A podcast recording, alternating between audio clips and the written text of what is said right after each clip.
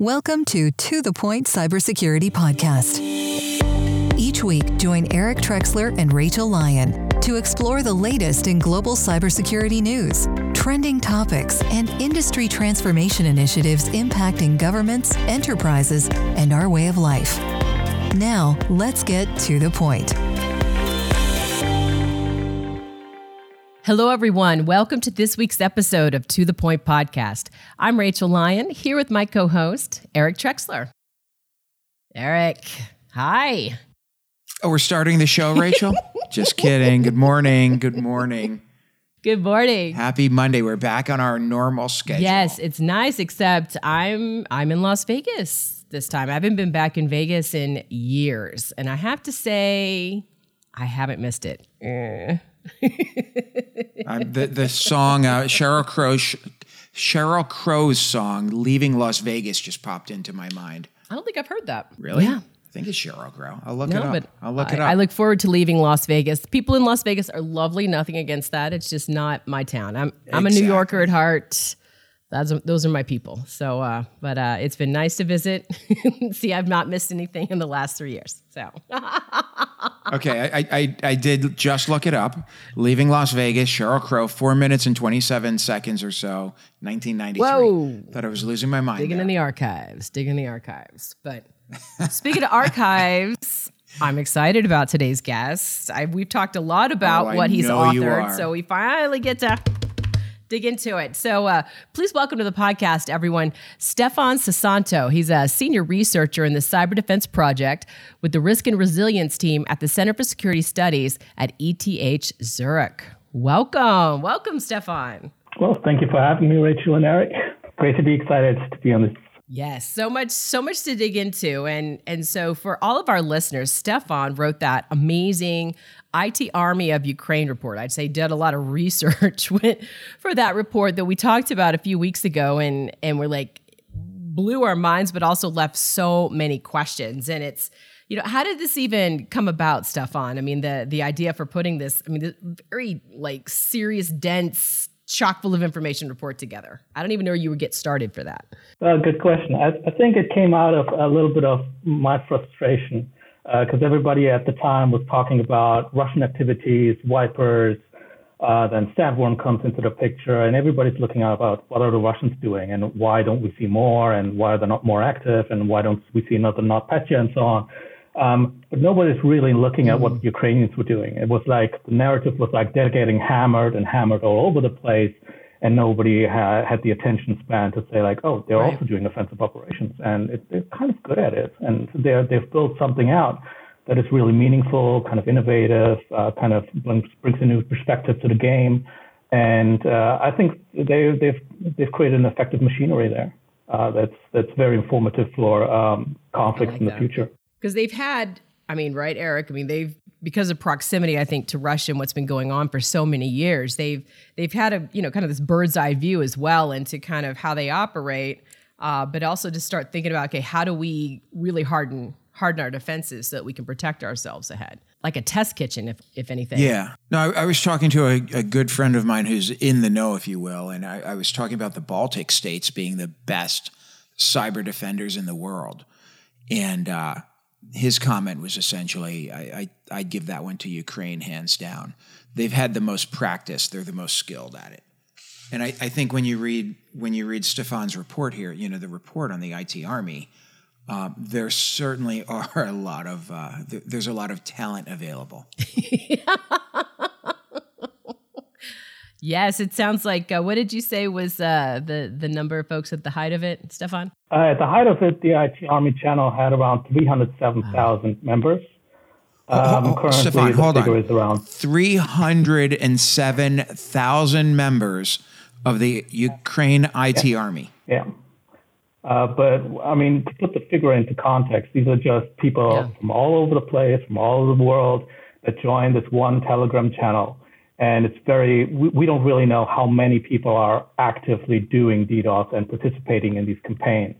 Um, it could be just 100 people, Right. it could be 100,000, it could be uh, 500,000 for all we know, and not everybody is part of that one channel. So there's a whole network of different channels.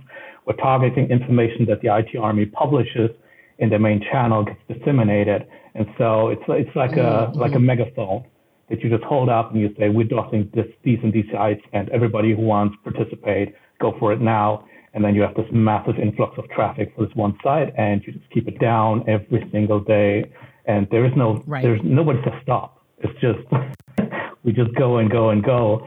And uh, so yeah, that's that's uh, essentially what they're doing. But uh, currently the number stands around 238,000, and uh, so there's a drop around 20% of membership uh, over the course of the war. Uh, primarily, what we think is happening is that right. people just become bored. Um, the conflict, like if you DDoS for like four months all the time, it's just sometimes you just, why am I doing this? Why am I spending time on this? Why is my electricity bill this high? It's like uh, I have to go to school or like right. the new semester starting, and so there are different different reasons why people stop participating in this, and uh, so there's also from the IT Army side, I think uh, the, the, the kind of innovation circle is is seeing that dynamic as well because they're more into now looking how can we automate uh, things like uh, instead of asking people to, to join the, uh, the join a channel, we ask them to essentially mm-hmm. give us their service and say like, okay, we have a free server here in Bulgaria, whatever.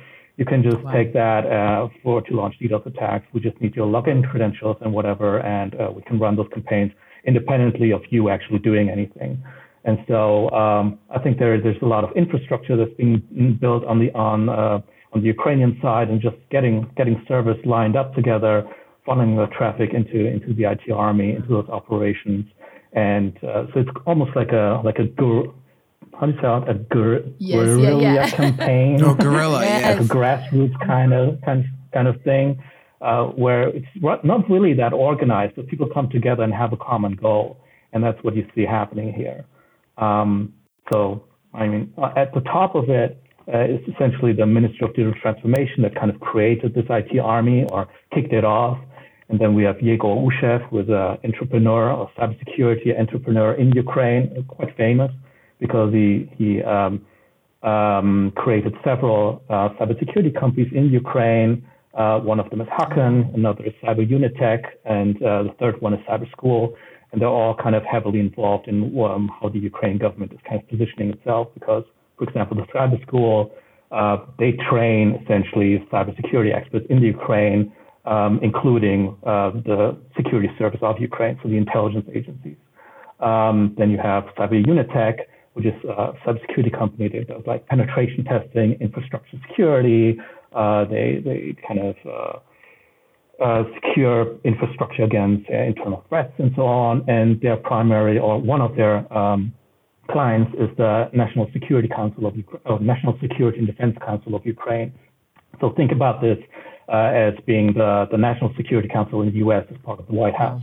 Um, so you have very strong links there to the government, um, and they're they're being used, particularly in the situation now in warfare, where you have you need to have this expertise, and that similarly brings together players that previously had like limited connections, but now they're coming together because they're looking for for capabilities for people to to actually get things done and make connections that previously didn't exist in that kind of form. So Yegor Aushev is kind of the the uh, the mind that had the initial idea of how about we create this IT army? It would be really interesting to do. And then Mikhail Fedorov, the Minister of Digital Transformation, just picked it up and kind of owned it yeah. and said like, oh, let's do it. Let's let's try and see what happens. And so there, there, are many facets that a lot of people call the IT army of Ukraine, and usually the I, the A is then uh, lowercase, uh, which then includes other parts of these kind of initiatives that these grassroots initiatives. So Stand, Stand for Ukraine is another kind of campaign that people are doing where we have around uh, 1,400 people from different, like uh, you have people that do ad and that were previously ad, agent, ad agencies, that PR consultancy companies that have no kind of line of hacking background or whatever, but they come together in this room to talk with people that are on the cybersecurity side and say like, well, how, what kind of operations can we run? How can we help you with this? And then they make things happen. And then another part is the, the 1,000 essentially strong Ukrainian cybersecurity volunteer group that Aushev himself created through Cyber Unit Tech. Um, and those are essentially uh, the folks that go into critical infrastructure companies and help them uh, to to show up their defenses, and they're also uh, working with the government together. So there are 1,000 people that we know of, or at least that, that was the plan that he had uh, to uh, do some offensive operations, but primarily do defensive. And that's in Ukraine. That's in Ukraine. They're on the ground. So you have all these uh, Ukraine okay. experts that are facilitated into this into this unit, and then are spread out to these different companies that are vital um, to uh, Ukraine's continued existence. And, and, what percentage of this army would you say is is native to Ukraine? I, I guess positioned in Ukraine. I know it, it looks like Yegor. Yegor? Yeah. It, it, looks like he, his business, at, at least the uh, cyber unit tech, is in South Korea and Ukraine. Right? It looks like he splits exactly, his time. Yeah. What what percentage of the army would you say exactly. is resident within Ukraine versus volunteers from all over the globe? So uh, cyber unit tech, essentially unit, this 1,000 strong person unit, uh, they're pretty much all located in Ukraine. So they're everybody is essentially Ukrainian. They have a secure, I think they communicate over Signal primarily. I'm not sure, but they're they're essentially a well-established group. They have deep linkages. They know each other quite well, um, and so they're they're able to kind of vouch for each other to say like this is not a Russian insider threat or whatever. It's not somebody who wants to spy for Russia, but they vouch for each other so they can go into these companies and have this kind of can do these activities. When it comes to the IT army uh, of Ukraine, it's 300 well, now 238,000 people. Um, we don't know how many are Ukrainians. Um, my guess would be that probably like 30% are Ukrainians, and there we have to discern is it Ukrainians living in Ukraine or Ukrainians uh, abroad uh, in other countries. Uh, but I think the, the bulk of it essentially comes uh, from abroad, from, from everywhere, from, from Brazil, the United States, uh, Lithuania, Spain, uh, some might even come from Taiwan or, or Japan from faraway places. Um, but um, most of them don't speak in the channel or, or the chat, the attached chat. Um, and uh, so we don't know. We don't have any reliable figures. I think um, what maybe you can discern is when a company gets gets hit by these DDoS attacks, where is that traffic coming from? But then again, most use VPNs. Right. I would, I would be sending it from somewhere else anyway. It's like, exactly. So we don't really have reliable figures any kind of figures to discern like where are these people actually sitting. But what what we do know is that um, the attached chat of uh, the IT Army channel on Telegram, uh, we have people conversing in, in English. We have people openly saying like, "I'm based in, Switzerland. Uh, I'm I'm DDoSing on this side now. Uh, who wants to join and whatever." Um, so Switzerland is also involved, right? Which is kind of complicated because we're a neutral country and so uh, that, that's pretty, I think, bigger than other uh, when it comes to to neighboring countries who are kind of almost like co-belligerents almost in this conflict because they help arm Ukraine and and Switzerland has a tradition of neutrality, which makes it very, very you know, complicated if Swiss citizens start to DDoS um, Russian infrastructure. So, so we have this army. It's it's several hundred thousand personnel in size with different levels of engagement. Some people may just have a little fun on a Sunday evening. Other people may be spending 24 by 7 attacking predominantly the Russian infrastructure, the country of Russia, and Russian citizens, I'm assuming. So, so Rachel, just, just so you know, you know, 300 and some thousand personnel here. The U.S. Marine Corps is 181,000 people. So this army's bigger than the United States Marine Corps um, the German army, I just looked this up, you'll be very proud. 108, well, before the show, but 184,000 active duty members. So this army is bigger than the army, the physical army of Germany. And, and they've been able to marshal these resources together for, dare we say, the common good, right? I mean, let's take a position here as a podcast group, right? I will say the common good. I, uh, maybe I'm speaking for Rachel. Maybe I'm not. Ostensibly the common good. Yes, yes, yes. For are you betting on black or red while you're in Vegas right now? I'm betting on black. Go Ukraine. Anyway, um, so so Stefan, we've got this army bigger than the Marine Corps, bigger than the German army that's out there that's attacking Russia from a cyber perspective. How are they communicating? Like, can you can you share with our listeners a little bit of the the tools like yeah. Telegram and you mentioned Signal and Twitter, but what are they using and and how does this global army that was created communicate? Right, it's a lot of people. So primarily they communicate through their uh, Telegram channel, um, which essentially serves like a, mm-hmm. sort of megaphone that trumps out uh, target information to say like, um, today we're hitting 56 banks. These are the banks, these are the ports, these are the IPs, go for it. And then what they additionally do is they put out instructions for DDoS tools, right? So they have a whole website, uh, accessible, openly accessible, uh, IT Army, um, itarmy.ua.com, I think, or com.ua, I'm not sure which way around. Um, and uh, it's protected by Cloudflare, so it's it's all legal, I guess. uh, but they publish all these instructions for all kinds of DDoS tools uh, that you can use, uh, whether it's uh, virtual machines on, on cloud servers, so AWS, Google, Microsoft Cloud. They have all these instructions to abuse them to run DDoS attacks on them. they have various DDoS tools where they just say install this, download these proxy lists, um, we update the target information. You don't have to do anything. Just start the tool and just let it run. Uh, that's all you need to do. Um, so there is a sense of automation to this, uh, which gets larger and larger and more heavily relied, on the, the, more we go on. Uh, but there is also the sense that um, the, the megaphone on the Telegram channel serves a, uh, a distinct purpose because other Telegram groups or other other uh, DDoS groups, they jump on this and take that information to then disseminate it in their channels. So we have other channels that have like 600,000 people, other channels have 500 people. Um, so there, there are groups like uh, the Cyber Student Army, for example, which are actually students uh, at a university in Kiev. Um, so um, and they're they're not shy about this, uh, but you see this kind of mobilization, this kind of network that's wow. just just take that information the IT Army publishes and they run with it. And uh, well, it depends on how many members want to join at, at any particular point in time to run this operation and participate in it. So there's a lot of flexibility in terms of how effective they are, uh, how long they're being conducted against certain targets. Some websites are down weeks on end. Uh, sometimes some websites are only down for a day to a week, uh, but others can be down for, for five five weeks, uh, several months. Um, and and so and it just continues and continues and continues. It's, how, Rachel? What do you think? I know my mind is still like student army. Huge army. How do you how do you manage do you all this? I mean, that's the question. Like, how do you manage all of it? And to your point, Stefan, like, when does right. it end? I mean, it, I think you you would characterize kind of like you know cyber war versus cyber chaos, and it's kind of a fine line here. You know, I mean, I, who's in charge? I feel left out. Like I need to be on this Telegram channel, like everybody else is. Like, you know, like where's my oh, invite? Oh boy, oh boy.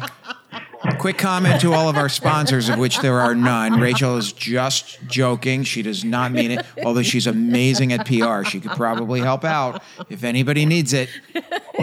So, so okay, Stefan, how do you coordinate? How do you target? How do you? Who's in charge? I mean, craziness. Okay, so um, yeah, it's it's actually it's pretty easy on how they're doing it. So um, individuals can simply you don't have to be a part of the Telegram channel, or you can you can be part, uh, but you can essentially recommend targets. That's what how in the beginning it kind of started, where the IT Army got recommendations from other users. They were like, how about we DDoS this site because this site is very important to the Russian economy and uh, uh, therefore it's very we, we very so effective. we're sitting around having so a little vodka with our friends and we're like hey we should take aeroflot exactly. offline for a couple weeks. Exactly something like that. Or you're like oh uh, putin is giving a talk at this conference. How about we DDoS that conference right? And so you can actually on the IT Army website you can just send in recommendations for sites to, to target. Um, and that's essentially how uh, a lot of t- targets in the beginning were kind of chosen because they themselves, they kind of need to organize. They need to have kind of on the backside in terms of, well, what are we going to achieve on this end? And I think in the beginning, they went essentially from sector to sector. So they said like, oh, let's talk to this sector of Russia's economy. Let's go to the next one and then the next one. Um, and uh, in the beginning, it was kind of uh, a bit incoherent because you had a lot of overlaps there. Um, and uh, sometimes you, you only had like five sides that could be DDoS. But nowadays, they have they have become sophisticated to the extent uh, that they're saying we're going to hit Russian wow. pension funds or Russian Russian banks, and they've post like 50, 60 targets at one time. And so you immediately feel the repercussions on the Russian side, saying that all these sites are going down. And so for, for any Russian user uh, or citizen, that's kind of really like, right. okay, what are we going to do now, right? So if you come target banks, you suddenly have people going to the ATM, they can't get money from the ATM or from this bank. Then you look over to the other bank, you can't get money from there either. And so it's, it's really this kind of uh, an assault on Russian society at large. And that's how they see themselves and saying like, this is about, not about, um, it's part of stopping the war, but it's really about uh, stopping the war by attacking Russia's economy uh, and by, by making uh, individual Russian citizens feel that pain. And we're not just talking um, DDoS. So that's the logic behind it. We're not just talking DDoS. No, they've become very sophisticated in other means. Um, so there is a quote unquote in-house group um, that is, uh, I think, it operates. Um, at, well, it's kind of disattached from the Telegram channel because um, nothing the in, in-house group does is ever discussed in the Telegram channel. So it happens behind the scenes. Um, and so what the what the in-house group was doing is, for example, um, go against Rosgram. Rosgram was uh, a Russian Instagram clone, kind of startup that wanted to fill that void. And what they what the in-house team was is look at the beta subscriber list, and they got their hands on it. So they hacked the company, got the subscriber list, they built a fake application, like a Rosgram application, and then distributed to those uh, subscribers, beta, beta test subscribers. They installed the app on their phones, and then they received uh, push notification messages saying, you have been hacked, uh, all your private information will be released in public. And so that's how essentially they wanted to destroy Rosgram as a company and as well made those people who sign up for this beta service. Now, did they hack those phones, or did they just was it just like a scare? Yeah, make the initial beta subscribers like, uh oh, I better get off we of Rosgram. We don't know. They could have done more, right? They could have done more. We don't know. That's okay, the end yeah. of the information as far as that operation. Well, they certainly installed an app exactly. on the device. So, I mean, that's pretty sophisticated, right? That's Step a, one. That's a very neat operation if you want to run follow up information. You're already on that on those devices. Um, then another time they uh, um, Rutube. So Rutube is essentially the uh, YouTube clone in Russia. Um, it's kind of it's very well established. There, there's a huge audience there. Um, what they did was they did reach Rutube and uh, essentially shut it down. Um, so they locked the administrators, the physical administrators at Rutube. They locked them out of their own building uh, by changing the uh, the uh, entry codes on the doors um, then they started to delete infrastructure. So they deleted a host of files on the on the they they kind of tore it down. Um, and so um, Rutube itself, at uh, I think it took them a week to reestablish um, the operation. Um, and uh, I mean, they were lucky that they have back had backups. Um, so if, if the ITR in-house team would have gone there, and I think they even said they deleted backups, but I mean, if there's a deleted backups, then it would be a, a much bigger operation in terms of impact but Rutube was able to stand up again after one week. Uh, but you see, it, this is only the, the kind of initial operations from those team, from that in-house team. And what happens in the future, I think they become more and more sophisticated. Uh, they will look at more experimental operations they can pull off. And so uh, in the future, it's anybody's best guess what they're going to do. Um, so yeah. we'll know when they tell us, essentially. Who is in charge of this army? Like, um, what does the leadership look like? Uh, we don't actually know who is in charge of it. So um, Mikhail Fedorov, the Minister of Digital Transformation, created the IT Army. Um, right. But and then we know that there are several administrators. I think the number um, that I know is eight administrators that are responsible for the Telegram channel. Um, where they are coming from, what their background is, and how they were chosen, we don't really know. But as you can imagine, you don't choose like uh, just random strangers on the internet to lead your 300,000 strong army, right? Right. It's not yeah, Rachel and not. Eric running the yeah. army. just, just for our listeners, uh, you know. They need to have a particular set of skills, a particular background. And the question that bugged me, for example, was that the Ministry of Digital Transformation is not specialized in DDoS campaigns, right? They're not specialized in information warfare campaigns. So they're they're specialized in getting out applications that are helpful to citizens, like digital services and so on. And so they're not they're not specialized in, in warfare, right? Warfare online. Um, and so I think what happened is that uh, the Ministry of Digital Transformation is kind of the the front for this operation to give it kind of a civilian kind of paint job. But in the back, you have more and more uh, the intelligence right. service and the military coming in because well, you're fighting a war, and this is the machinery you're using in that war, and it has capabilities that you can leverage. Um, so in that sense, I think the military has taken over, even though the, the Minister of Digital Transformation might not know it. Maybe even not the administration will know it, might not know it. But um, I think they're they're essentially in charge of this now and and utilizing this uh, um, in this war.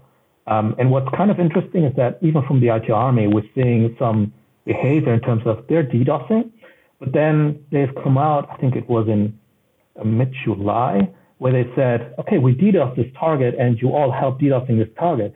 But DDoSing was not the primary aim of this. We actually ran a second operation to exploit data from the target, and we only needed those DDoS to to kind of uh, um, uh, so the the security like had the attention on some other things exactly. And so you see that they're kind of innovating that and kind of using this machinery of DDoS for other purposes. And so, so far, they haven't released uh, the kind of data they've exfiltrated. We're still waiting for it. Um, but maybe after hearing this podcast, they will release that information. we'll see. Yeah, I, I, don't know how we're how we're tracking in Russia as far as uh, you know compared to the competition, but I'm sure we're pretty high on the. We are, side, we are, right, we Rachel? are. We, we do. I don't know them off the top of my head. Yeah, they, yeah. they could hear it. So, Stefan, be careful what you what you do say. I mean, we are we are pretty popular in in a number of European yes, and yes. African countries. Well, really, India too, and, and a number of. I think you'll be okay. So how how do they prevent rogue agents from going after right. non-Russian assets? Let's say Switzerland or other governments, or yeah. even Oops. accidental, right. yeah. you know, friendly fire. Um, I think there haven't been any instances that we know of, but I mean, the IT army, they in the beginning they targeted, for for example, Belarusian sites even though Belarus was not a, uh, not a belligerent in that war, they kind of always said like we're not part of this war. I mean, Russian Russian assets are uh, on our territory, but we are not shooting any missiles over there, right? So there's always the question: like, is is Belarus a, belligerent or not? And so in the beginning, uh, a few DDoS sites, uh, a few sites in in Belarus were DDoS by the IT army, but then mm-hmm. that suddenly stopped. Um, and so they they've so far, I think there were only one or two other instances where they decided to do so, but generally they don't target Belarusian sites anymore. Um, right. But that's, a, I think, a conscious choice there uh, because they realize the army is getting p- political in what they're doing, and so uh, there's there's acute awareness that what the IT army does is also reflective of the Ukrainian government because you have the Minister of Digital Transformation connection there, right? So that's that's an official. Uh, so if the IT army, for example, cooperates with Anonymous, that right. would give it a whole different different uh, kind of outlook. Same with if they would uh, cooperate with the Belarusian cyber partisans, would that be kind of seen as the Ukrainian government cooperating with the exile government uh, of uh, Belarus, right, the opposition government? So it's like you don't want to get, you don't want to complicate things, right? You want to keep it yes. simple. You want to have simple tasking, and people know what they're doing, so they don't get involved in other politics uh, across the world. But you have 300,000 people loosely organized over over Telegram and, and, and Signal and the like that have a very um, what would I call it disconnected leadership chain, right? I mean, they've they've in, in probably almost all cases they haven't met the people who are are running the show. How do you control that? How do you control rogue agents? How do you control someone who is a member of Anonymous and the IT Army from not taking it too far or going rogue or doing something. I mean, that, would be the concern that I have. I mean, we, we see the Russian army today, you know, some of the atrocities they're they're causing um, or they're involved in, just based on what we would say from a Western perspective, poor leadership, right? Lack of discipline, and the IT army seems orders of magnitude less I, I don't know structured organized how do you prevent that essentially um, on the IT Army Telegram channel, only the administrators can post. Right. So okay. it's more like a Facebook group where only the admin can post, um, and everybody else kind of comment can comment on that one or can like react with emojis or whatever.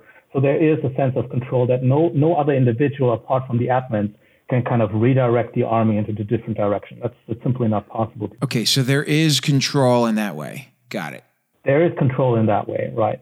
Um, I would say there are well, there are different groups out there who are closely, uh, well, kind of affiliated with the IT Army. They do support them uh, in their activities, so they, they latch on to the um, information that the IT Army posts and DDoS the same targets, but they also run their own independent operations. Um, and that is kind of um, the Army doesn't endorse that, uh, but there's also they they don't avoid avoid doing them. They don't say don't do this or whatever. It's kind of like okay, you do this, whatever. You don't do it under under our banner, so it's fine. Whatever you do, it's it's it's, it's your mess, right? So in that sense, um, I think there there is a sense of control and there is a sense of distance uh, to to other groups uh, and no individual can kind of redirect the IT army um, apart from the admin. Okay, that makes perfect sense to me. So let me. I, I want to switch gears if I could for a second here, Rachel. What do you think? Let's do it. Let's do it. So Stefan, when you when you were a cybersecurity and defense fellow at the European Council on Foreign Relations, you designed and held cyber wargame exercises Oh, for some pretty great. big organizations, Yes. Right? Yeah, uh, uh, well, it was one big exercise for Microsoft at the time. Yeah, it was kind of special to me. Yeah. Okay, so we're really big. We've had some guests on talking about simulations, talking about war war gaming. I don't want to speak for Rachel. I, I think it's a really important exercise to go through as a leadership team. How would you redesign it today, watching this IT army of Ukraine come up, knowing that there could be a parallel army that would attack I don't know, friendly nations or organizations, companies, whatever. I mean, this is not a, you know, it's not like anybody copyrighted the idea and nobody will step on that, right? This could happen and, and will likely happen going forward.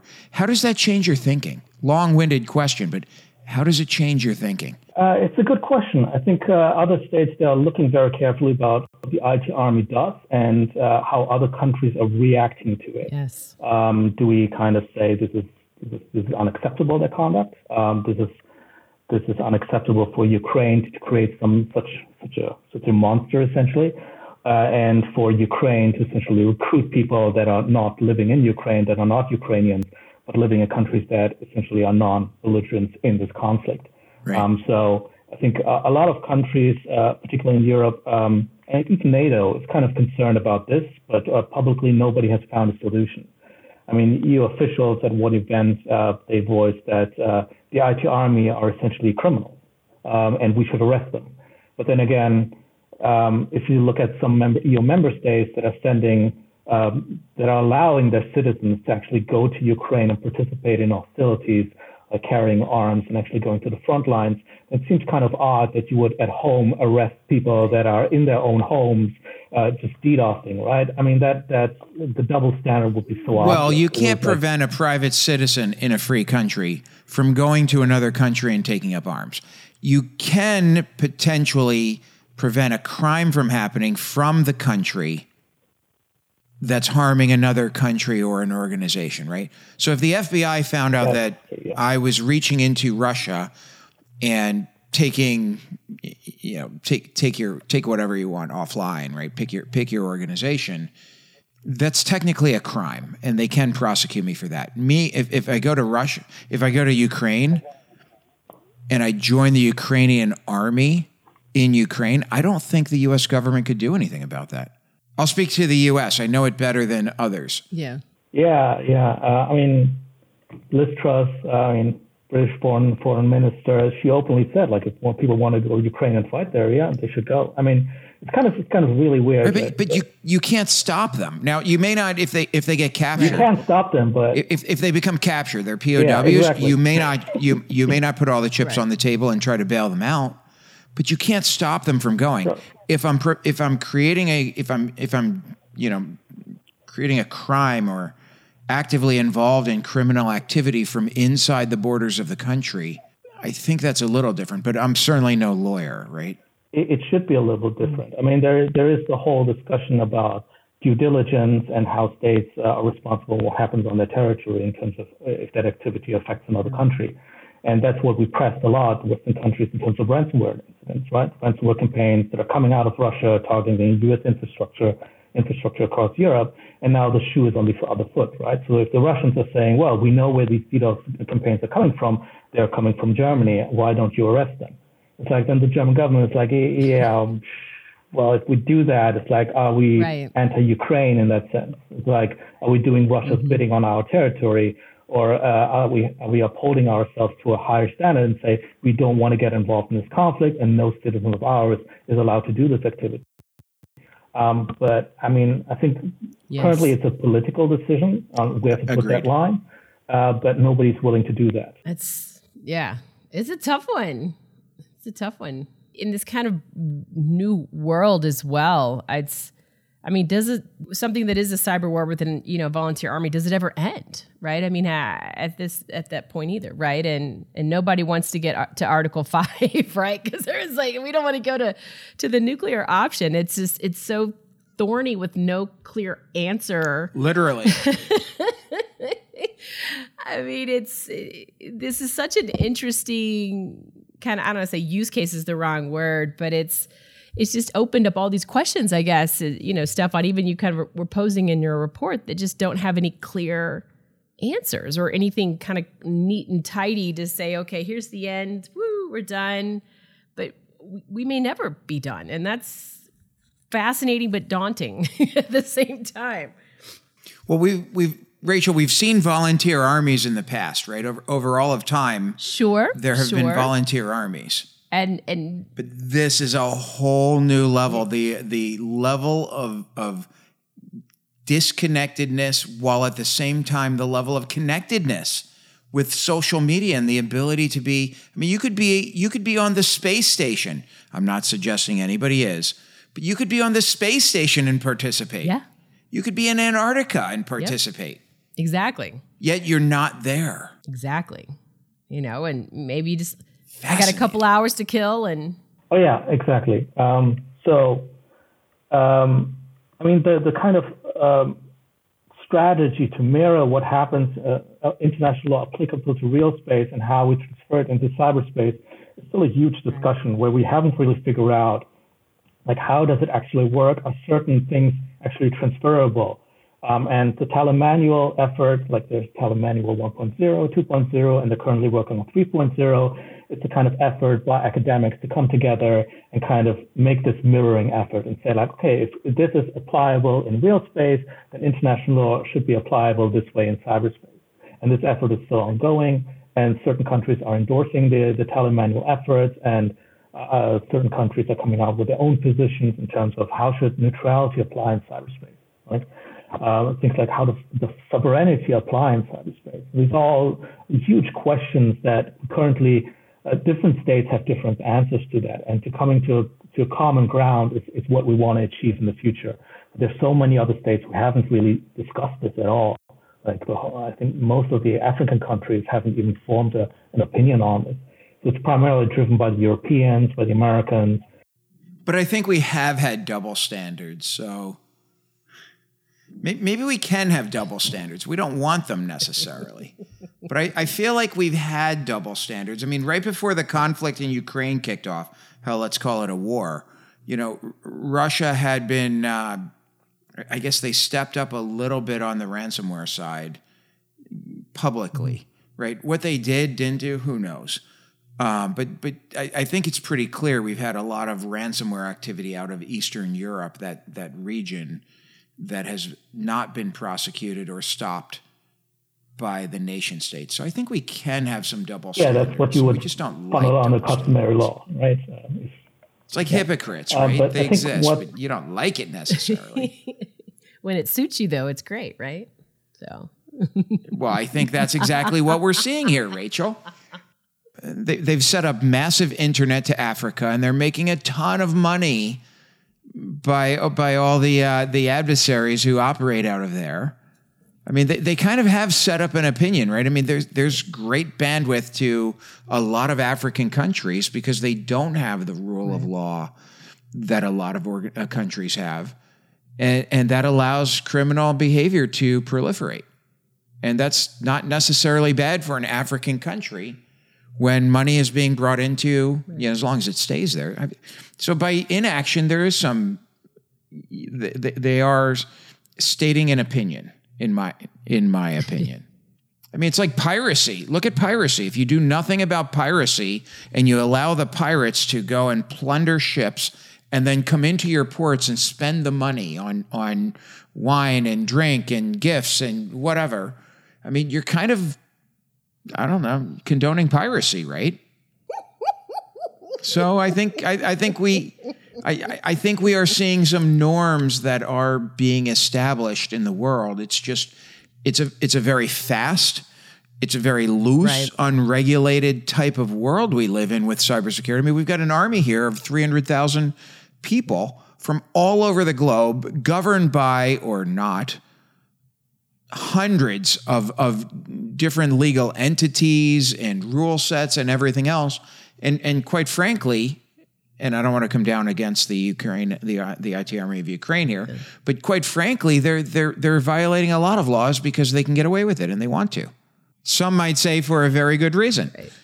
That's true. Um, I think what complicates this situation in, in terms of the enormous building effort in the past is that we're now having a war between two countries, like a real war, like an international Physical armed Yeah, war, exactly. yeah, agreed. Exactly. So then uh, you have to consider that the laws of armed conflict, so this, the civilized conduct of warfare, that we're, we don't torture people, we don't kill host, uh, hostages, we don't send children to, to, to um, uh, we don't recruit them into the army, we don't willfully kind of destroy villages that are in the past because we were well, kind of up to it. There are rules like in, in terms of targeting processes that militaries go through. Um, there are all kinds of kind of uh, processes that, that we developed over the over the decades past and, and over centuries to say like this is what civilized civilized nations do when we go to war. It's like this is not some unregulated space because if you violate them, you're committing war crimes, right? And you might end up in The Hague, right? The question then becomes like, uh, is there like, can you commit war crimes in cyberspace? And the answer to that is yeah, kind of, but you will probably not be sentenced in The Hague. Um, I mean, that kind of threshold is simply not there.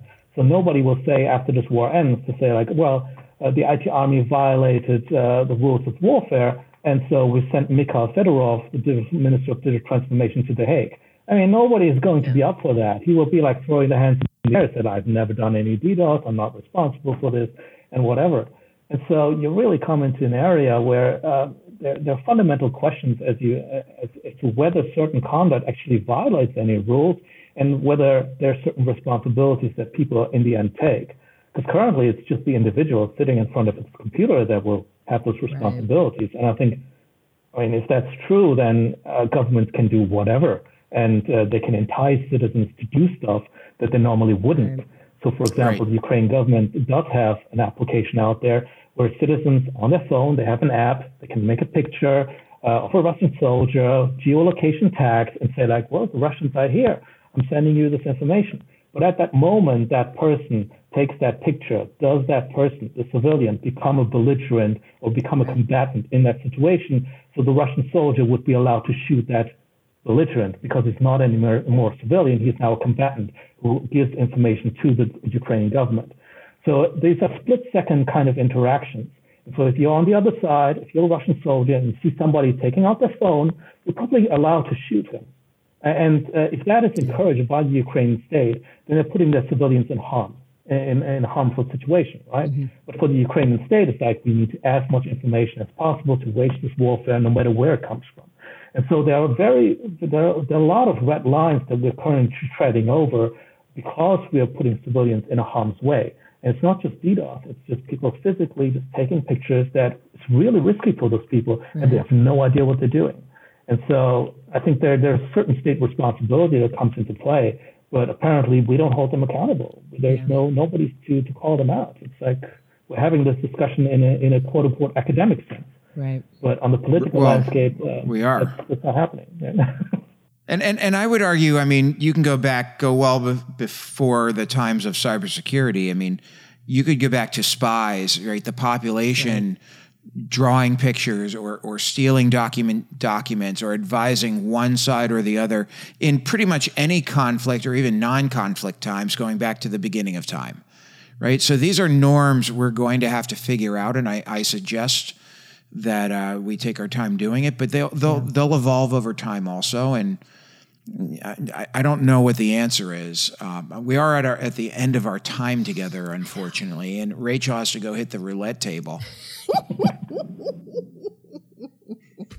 or get out of Las Vegas. That's right. That's right. I do want to try roulette though. I mean, how hard is that? That's the only thing I can play. It's like, you know, even odd, right? it's, it's really easy. Right. Black red. Yeah, you'll be fine. No adding. Anyway, yes. Stefan, it's it's it has been it has been an academically stimulating learning experience here. Yes. I am betting that the bulk of people out there never knew about the IT Army of Ukraine. I mean, before we saw that, Rachel and I were talking about it when we talked about the idea for the show weeks ago, maybe months ago. Yeah. And our minds were blown by the report. So thank you for yes. the research, pulling it together. It's what, 31 pages, I think, Rachel? Uh, it's a it's yeah. a well written, yeah. documented support, report. So thank you for that. Thank you for reading it, and thank you for inviting me. Uh, it was a super pleasure. And well, if you want to talk again about the IT Army, what they do in the future, I don't know. Maybe oh, we may have you back for yes, this one. Yes. to be on the podcast again all day long. Stefan, watch this. Rachel, thumbs up or thumbs down on the Ukraine, the IT Army of Ukraine of Ukraine. Woo! Two thumbs up from Rachel. There you go. That's right. That's right. We have a position. I love. Hack I love the away. Idea. Yeah. Or Rachel's guide, guiding uh, orders. Ish, ish. But uh, I, I take us home, Rachel. I like take it, us home. I like it. Well, thank you so much, Stefan. Again, this has been wonderful. I, I was like, I was a huge fan of the paper, and, and Eric knows I've been talking about you incessantly uh, for the last few months since I saw that paper. So I'm so excited that that we had you on today, and would love to continue the conversation because there's so much more to dig in here. I mean, we're not even scratching the surface here, um, and I think the future implications are going to be crazy which is which is kind of cool, right? And and scary at the same time, which I love. So to all of our listeners, thank you for listening again this week. We love having you here. Uh, and as always, just you know, feel free to smash that subscription button because you get Stefan right to your email inbox on the Tuesday. You get to hear amazing conversations like this and so much more. Uh, and we're just so lucky to have guests like Stefan join us uh, because these are really, really important conversations that, you know, I think uh, we're going to be talking about for a long time and not having clear have. answers for. Yeah.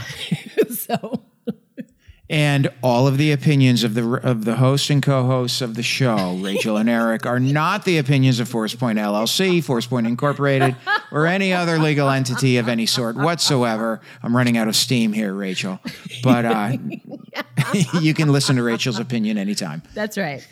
So until next time, everyone. Have a great show, everyone. Be safe. Take care. Take care. Thanks for joining us on the To The Point Cybersecurity Podcast, brought to you by ForcePoint. For more information and show notes from today's episode, please visit www.forcepoint.com slash govpodcast. And don't forget to subscribe and leave a review on Apple Podcasts or Google Podcasts.